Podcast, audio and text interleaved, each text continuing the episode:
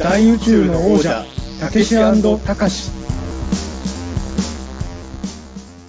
こんにちは。こんにちは。もう一回、もう一回なあいいですよ。慣れない感じで始まりましたね。えーこんにちは。大宇宙の王者、たけしたかしのたけしの方をやっております。作家の中澤たけしです。はい。高しの方やっております。人形映画監督の飯塚隆です。あのーいつもこのポッドキャスト番組最初に、テンフォー了解みたいな、はいよくわかんないやりとりを何の説明もなくやってて、あの、リスナーさんも何なんだこれと思ってる方もいるかもしれないんですけど、今回はそれをやらなかったんですね。はい。それは実は理由があって、僕たちが毎回大宇宙の王者で最初にやってる、テンフォー了解、テンテンよろしくっていうのはですね、昔、アマチュア無線はい。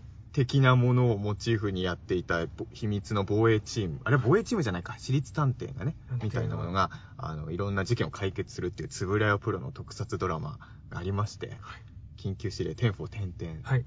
ていう、合ってましたっけ合ってます。緊急指指令、テンフォーテンテン。合ってますよね。はい。それ、やっぱ僕らあの、スカイプで会話を通信してる様子をそのままお届けするっていう時に、これってテンフォーテンテンみたいな番組なんじゃないかと思って、はい。毎回冒頭にそれをつけていて、でもその説明をせずに、そのずーっとやってて、リスナーさんもずーっと何なんだろう、この始まり方ってずっと思ってたんです。で、今日はね、その始まり方をしなかったのは、なんと今ですね、僕たち顔を合わせながら、この番組初めて収録して収録してます。ね。えースタジオとかではありません。ありですね。飯塚さんの運転する車の中で、あの、今、バーミヤンの駐車場に車を止めて、収録してるということでね。やっぱりあのーこうやって顔を見ながら喋れた方が、やりやすいはやりやすいですよね。やりやすいですねうん。確かに。そうですね。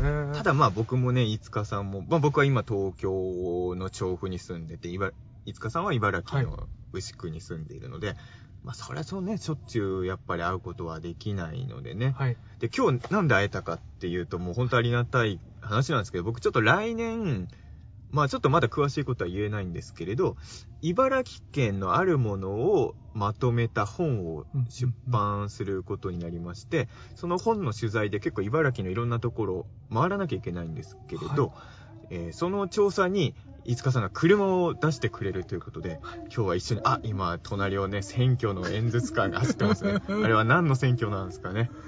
何ですかね。これがあの、駐車場収録の醍醐味ですね。醍醐味ですね。えー静かかなと思ったらめっちゃ選挙演説してる。ありがとうございます。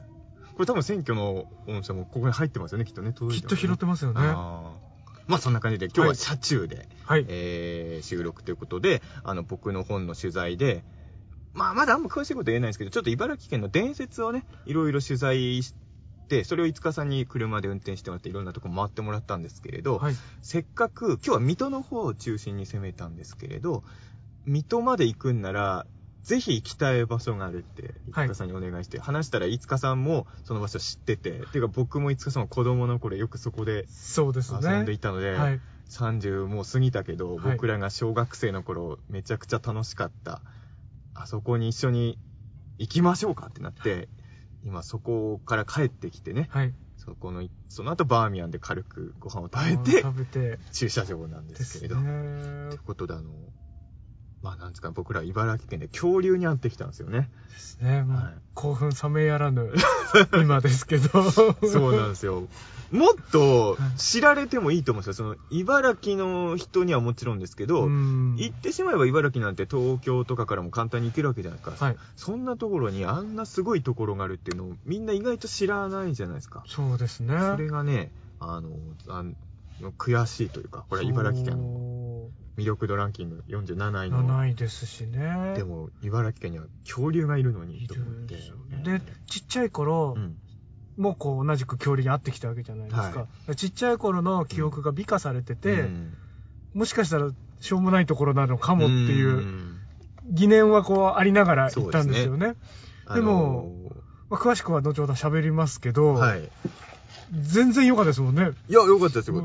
大興奮の、うんなんで、あれを押していけば、うん。もっとこう、茨城に人来るし、そうですね。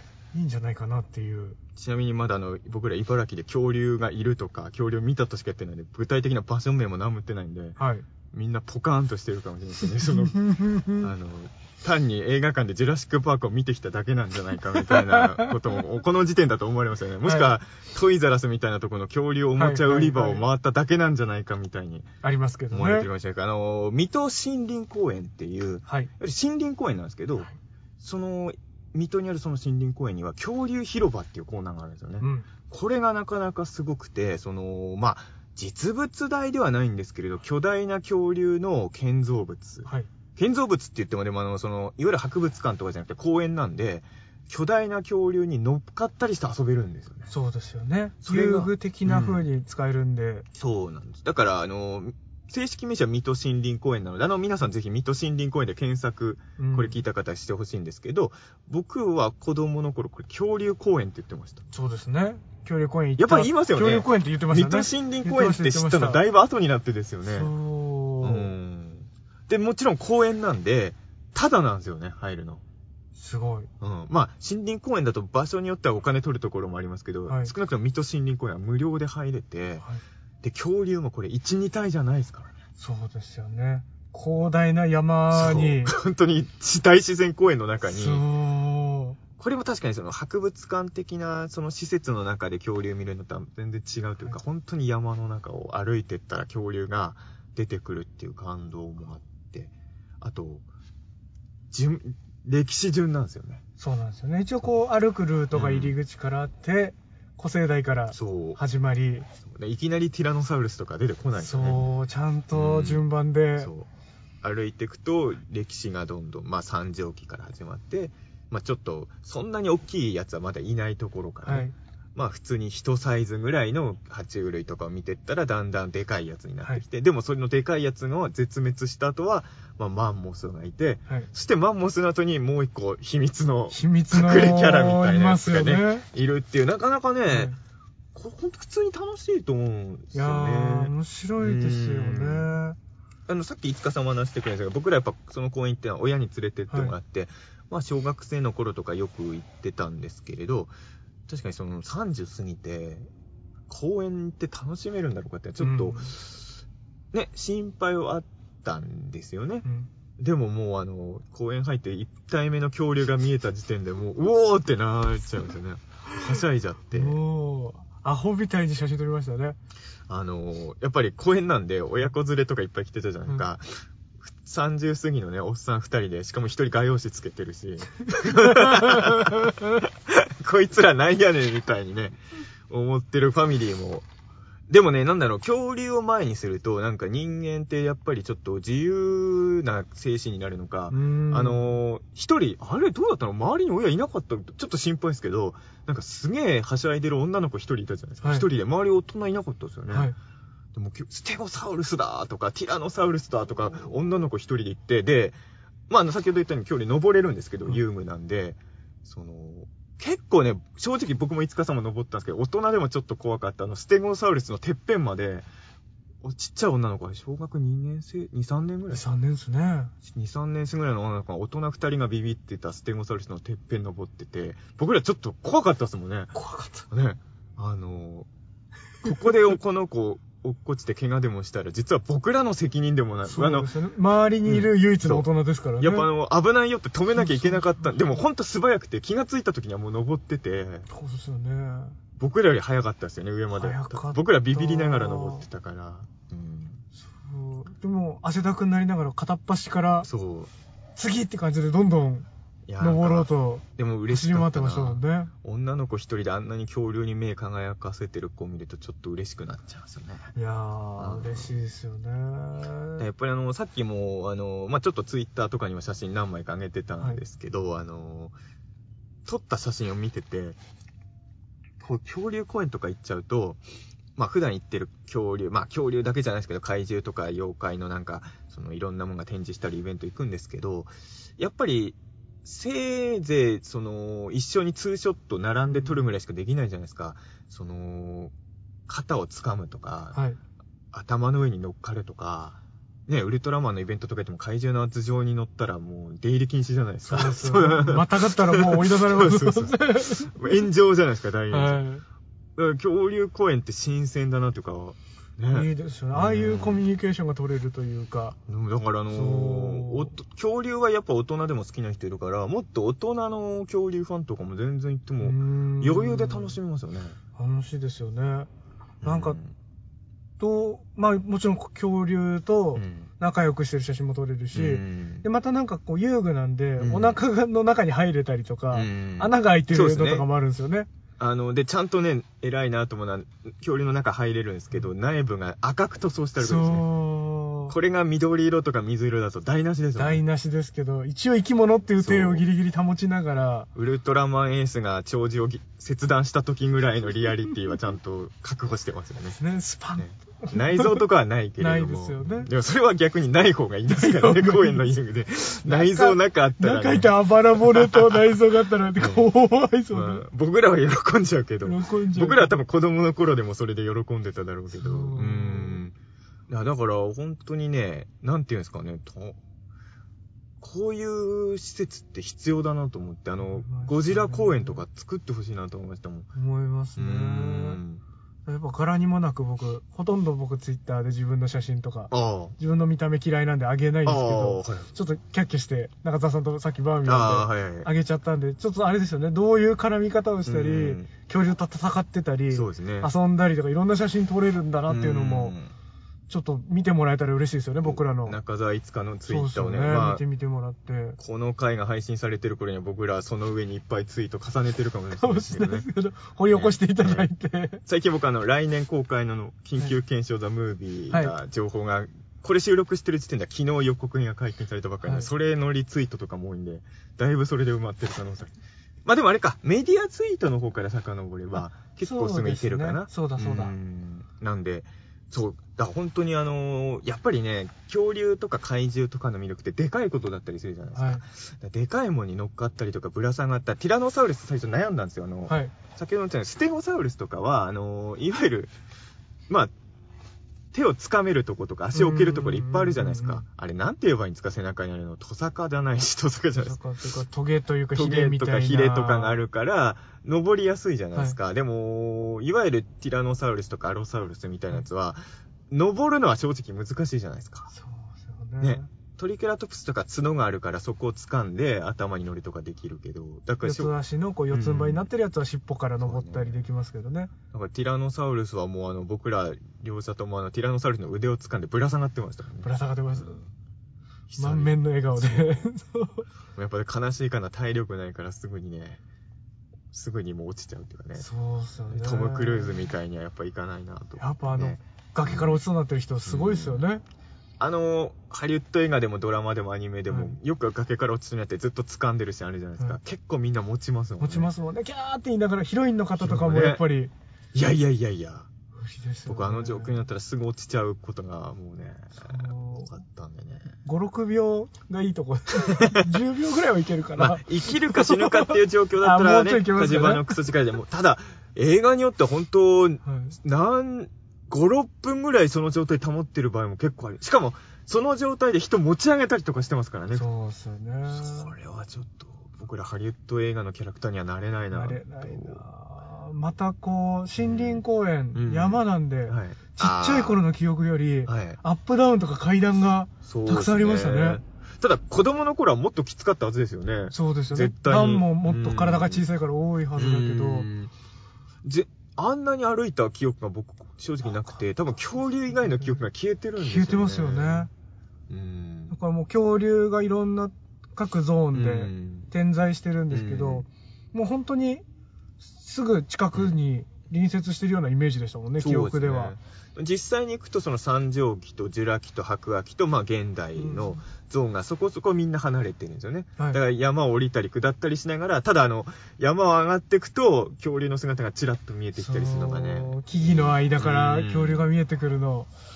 あれはいいっすよね。なんかですかね、造形的にはやっぱ言うても公園の遊具なんで、例えば恐竜博とかにいる、うん置いてある模型とかと比べたら、いわゆるリアルさはないんですけど、やっぱあの山の中に置いてあることで何とも言えないリアルさがね、いいですよね。本当に恐竜見たって感じになるんだよないるぞって感じしますもんね。うんから、どう、どうなんですかねあの、水戸森林公園って僕らはも、まあ、子供の頃や連れてってもらったからですけど、はい。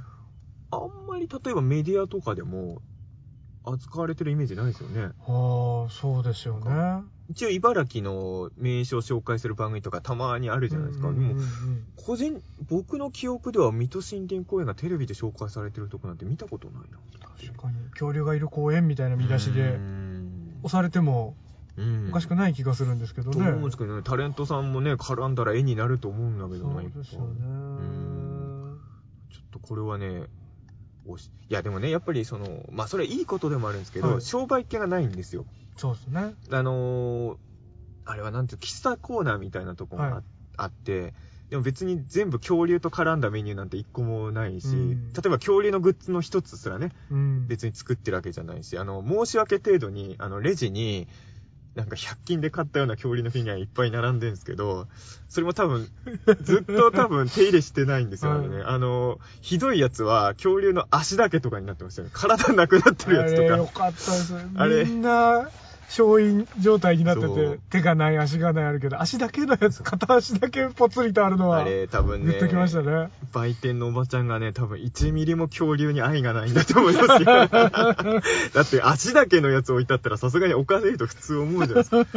あれ体ないとかね。そうっすよね。んでもこうめちゃくちゃ閉店間際だったのに開けてくれたりとか、うんああそうですねええめちゃくちゃ優しかったじゃない優ですか。しかったですよ。あのーだから売ってるものとか自分の仕事にはすごく愛もあるし、うんお客さんにも愛はあるけど、恐竜にはさほど興味ないんです恐竜はよくわからん。んぞって。だって別に恐竜グッズ売ってるわけでもないですからねはい。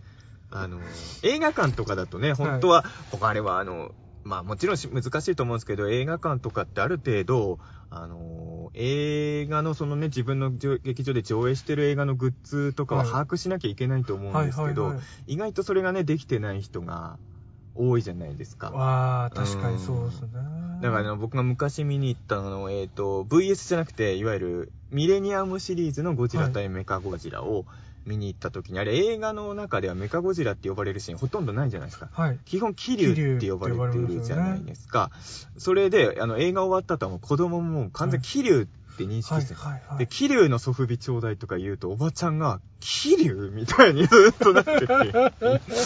でもね、一応ね、いや、まあね、映画をねね何十本もね、やってるシネコンとかならわかるんですけど、そこ映画せいぜい2本ぐらいしかその時、はいはいはい2本しかやってないから、もう興味ない映画かもしれないけど、とりあえず、まず試写で1回見といてもいいじゃないと思うんですけどね。2本しか上映してないんだから、その時期と。キリュウって言ってもね、で、そのたびに子供が、メカゴジラですって訂正しなきゃいけないんですよ。せっかくキリュウっていう名前でて子供が覚えてくれてるのに、みたいな。うーん。それがね、いやー、まあ、今でもあの、茨城で撮ってたんでね、さっきから何度かね、母からショートメールが来てるんですね。おもう困ったもん。あ、母からじゃなかった。そういつ、いや収録し、初めにまたメールが来てたんで、はい。あの、また母ちゃんからメール来てんのかと思ったら全然仕事のメールでした、ね。おお大丈夫ですか？あ、全然大丈夫です。いやいやいやいや。で、まあ、あれですよね。あの、あれですよ。はい。あの、最後に待ち受けてるあー、森林公園のそうですね。目玉。目玉。まあ、あれが目玉だと思ってる人がどんくらいいるかわかんない。恐竜とかと比べるとスケールもちっちゃいですしね。うん。でも唯一無二の存在がいるんですよね。そうなんですよ。森林公園でしか、まあ、はい言ってしまえばティラノサウルスとかね。まあ、あと恐竜時代が終わったとマンモスとかもいますけど、マンモスとか恐竜とかの造形物っていうのはいろんなところに一応あるはあるじゃないですか。うんでも、水戸森林公園には、まあ最後、まあ要は恐竜が滅びた後、現代のキャラクターってことですよね。一体だけ怪獣がいるんですよ。いるんですよね。で、この怪獣っていうのが、ゴジラでも、ガメラでも、レッドキングでもなくう、ん。イボゴン。イボゴン。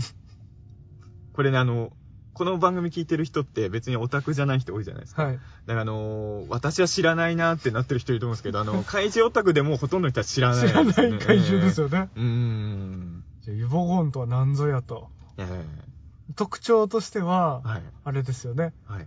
敵が来ると、はい。体のイボから 毒ガスを出すって書いてありましたよね。名前の通り体中にイボンがあるんですね。ええ基本黄色いやつですよね。黄色い、黄色い皮膚からイボンがいっぱい出てて、出てて。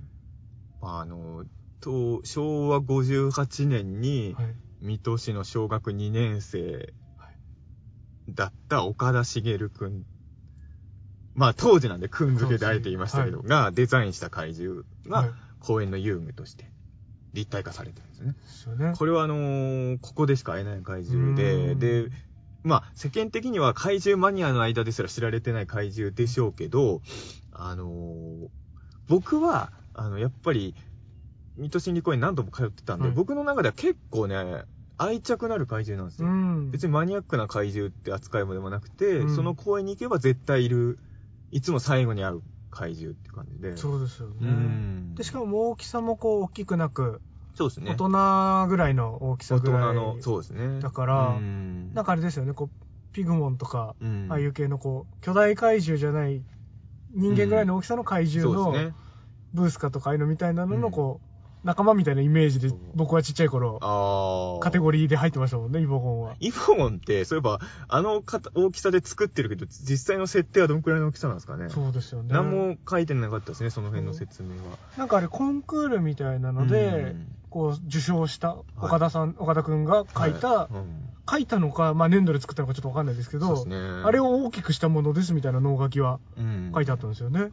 だ多分その、僕もあんま詳細わかんないですけど、水戸森林公園で、つ怪獣作るよコンテストみたいのがあったんですよね。あったってことですよね。うんこれはちょっとね、あの、皆さん行って、最後に、また時代を追ってね、三畳紀からね、恐竜の時代って恐竜の時代終わってマンモスとか見た後に最後怪獣見て帰るっていう、なかなか夢のタイムトラベルツアーみたいなね。いいですよね。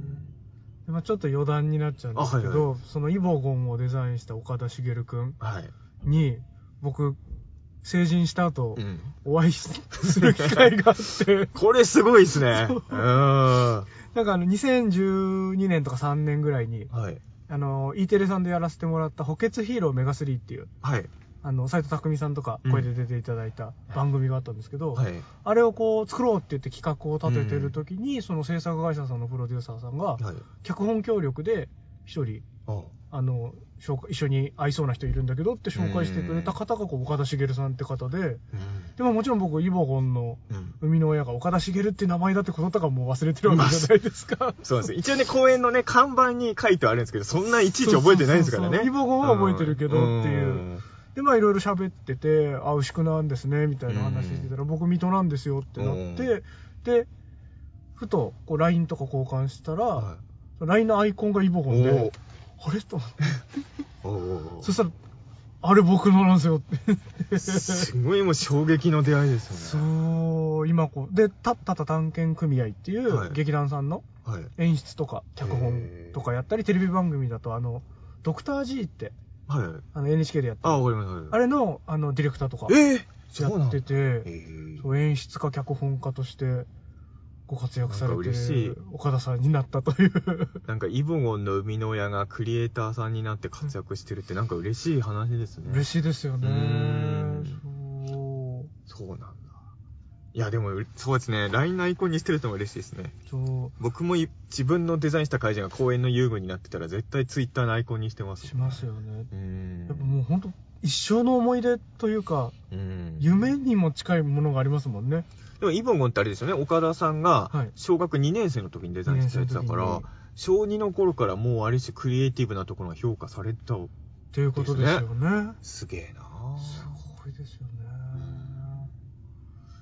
いいよねいや、だから、あれですよね、岡田さんと飯塚さん LINE で繋がってるんですね。イボゴンの海の親と。海の間、はい僕。もそれあのす、この今回ね、新日公園行くって二人で打ち合わせしてる時にき、初めて聞いた話だったんですけど、マジかと思って。そう、びっくりしましたよね。イボゴンと群がってる写真、ぜひ岡田さんに LINE で。そうですね、僕ら送らねばですね。めっちゃイボゴンで遊びまくり遊びましたねっていうこれが公園のいいとこですからね。そうですね。うんあと色もこう、新しくしっかり塗られて、綺麗にに発色も良く。くなってたぞという。そうですね。あの、何年、僕ね、一回ね、基本、水戸森林公園って小学生の時しか行ってなかったんですけど、はい大学生の時だったかな大学生の時に地元の友達が車出してくれて、その時のの時点で10年ぶりぐらいだったと思うんですけど、一、はいはい回行ったことあったんですよ。で、その時はね、結構もう色とかがね、なくなってた恐竜がいっぱいいたんですけど、今日行ったら結構新しく塗り直されてたのが多かったそうんですね。あ、ちゃんと手入れされてるんだと。しかもこう、いい具合にうん。愛したくなる色してましたしね。あのいい色でしたね決してリアルじゃないんですよ。うん。全体的に造顔の造形とかも、今恐竜作るとしたらこういう顔の造形にはしないよね、みたいなのになって。ああと、まあ一番わかりやすいのはあれですよね。ティラノサウルスとかアロサウルスが直立してることですよね。そうですね。今や恐竜図鑑でも恐竜映画でも直立はしてないですからね。そうですようねん。こう、頭と尻尾が横一文字にこうなって、足前かがみ、ね、が前かがみになってるのが今、通説になってますからね。いわゆるゴジラタイプのシルエットの恐竜が見れるっていうのはなかなか今ないし、で、きなんか全体的にもう恐竜の顔がもうトカゲのバケモンみたいになってますよね。あと、やたらイボがある。そう。だからイボがもそうなんですけど、うん恐竜公園作った人はなんかイボになんか思い入れがあるからあれを選んだんだけど、今、トリケラトプスとかの造形物とかで、あんなにイボ目立たないですよね、普通ね。ですよね。なんか象とかみたいなの皮膚の感じとか、シワがある感じですもんね、今って。恐竜公園のね、恐竜はやたらイボが目立つやつが多いんですよ。僕らのちっちゃい頃の恐竜図鑑とかもやっぱイボ多かったですもんあまあまね。あだからそうほんと一昔前のねそうそうそうで、やっぱり遊具なんでね、それがそのままずーっと、まあある程度回収はされてるんでしょうけど、そのまんま大きくな、今でも残ってるってのがいい。だからいいですよね。僕らも今日歩きながらみんなどういう遊びしてたのかなって想像してると、あの、アロサウルスの方かな？ティラノサウルスとアロサウルスどっち？アロどっちもいるんですけど、アロサウルスの方を見たときに、アロサウルスの口の中にいっぱい木が詰まってて、ただ、アロサウルスの頭って結構高いところにあるから、はい。手伸ばしても届かないんですよ。だから多分、子供たちが、アロサウルスの口にいっぱい木の枝を放り投げて、入れ、入れる遊びをしてたんですよね。下顎とかいっぱい鳥の巣みたいになってますよね。草食恐竜のようになってましたよそうそうそう肉食なのにアロサウルス。そう。あれみんな投げてんでしょね。そううね。ティラノサウルスはアロサウルスよりでかいから、口の中さすがに何も入ってなかった、入ってなかったあれはやっぱ届かないんですよね、子供が投げてそう。も。そういうなんかその公園なんで遊んでると、今までこの公園で遊んでた人が恐竜とどう触れ合ったのかもちょっと想像ができたりと。あとまあ今日も、まあ僕ら土曜日だったんで、はい結構ね、子供が恐竜と戯れてる絵ってやっぱいいなと思って。そうですよねうん。なんか、こお子さん連れのおじさんとかも声かけてくれて、ね僕らに恐竜好きなんですか？って。大人だけで来てるから、ね。大人だけで来てるかうんら。なんか優しかったですよね。中澤さんのコスチュームも、うんそれはどういうものなんですか？って。真面目に聞いてくれましたよね。嬉しいですね。嬉しい。なんかその親子もあの水筒を持ってお弁当持ってみたいな、うん本当恐竜公園でピクニック。僕も子供の頃やっぱピクニックしましたもん。いいですよね。多分ね、僕が子供の頃来た時は喫茶コーナーとかなかった気がするんですよね。ありました？いつこさん行ってところって。僕もあんまり記憶がなくて、うんやっぱお弁当持ってきて、のっぱらで。食べ物をみんな自分で用意するしかな今はね、なんかその一応ね、食べ物も売ってるコーナーちょっとできてましたけでどね。きてましたね。チ久々にーズとか、多分乳製品作ってるとこがあるんでしょそううね。それとタイアップしたみたいなの。多少は今ね、別に手ぶらで行っても食べれるんだけど、そう僕らの頃はもう全部ね、お弁当作ってみたいな。で、今もね、あの、恐竜の隣にベンチとかもいっぱいあるんで、恐竜見ながらご飯食べたりできるから。いいですよね。でも中澤さんがはいご実家から持ってきてくれたクッキー、はいはいベンチで食べてますよね。はい出かける前にクッキーが目に入ったんで、持ってこうと思ってバッグに入れたりとかね、あったんで。いただいてう。ん。いいですよね、恐竜見ながらったピクニッ。クね。なんであのこの番組はね、やっぱあの、茨城の魅力をね、どんどん発信していく番組としての側面も持ってるつもりなんで、はい。水戸森林公園はちょっと全力でおすすめそうですね。したいですよね。したいですうん。ぜひ。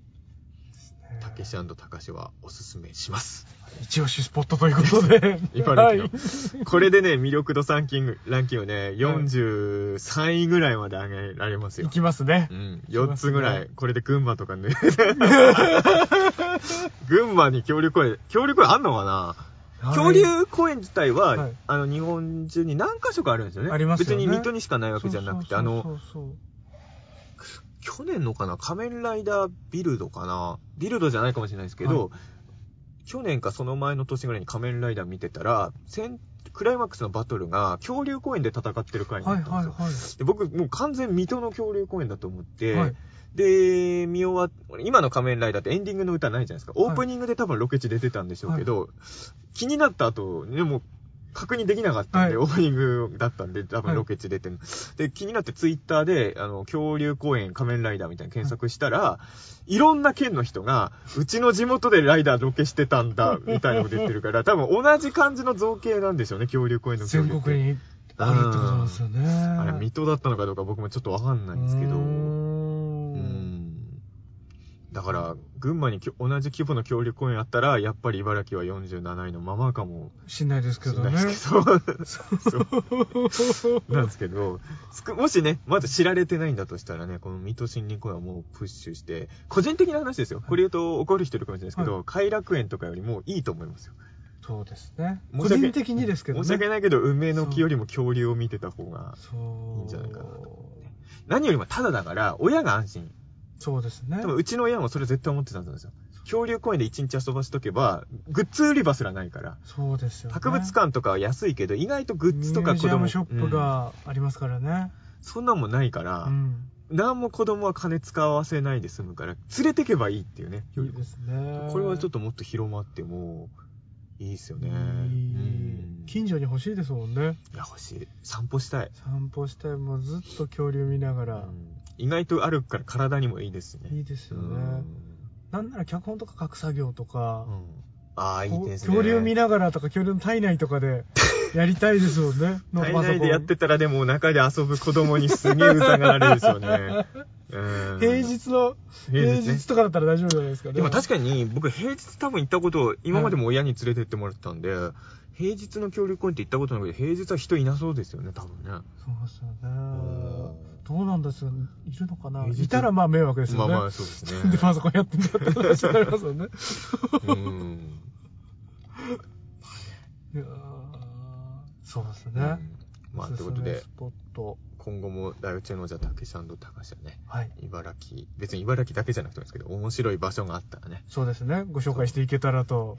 今日はもう行ってきた直後のね、このワクワクしてる気分をそのままお届けしようと思ってね、はいえー配信しましたね。あの、一応隣でね、あの、選挙の車が通るのはしょうがないですけど、はい自分の携帯の電源は切っとけよって思いましたね。あの、2回、2回もメール来ちゃってね、ね。なんで、あの、今日、今日2本撮りしますよね。はいこの後もう一本撮るんで、ですえーとりあえず電源は切ります。はいねもうあの、すいませんでした。全然えー全然。いや、でも本当、協力公演楽しかったんで、そのはいこのテンションが皆さんに伝われば嬉しいなと。幸いですね。はい。ありがとうございました。ありがとうございました。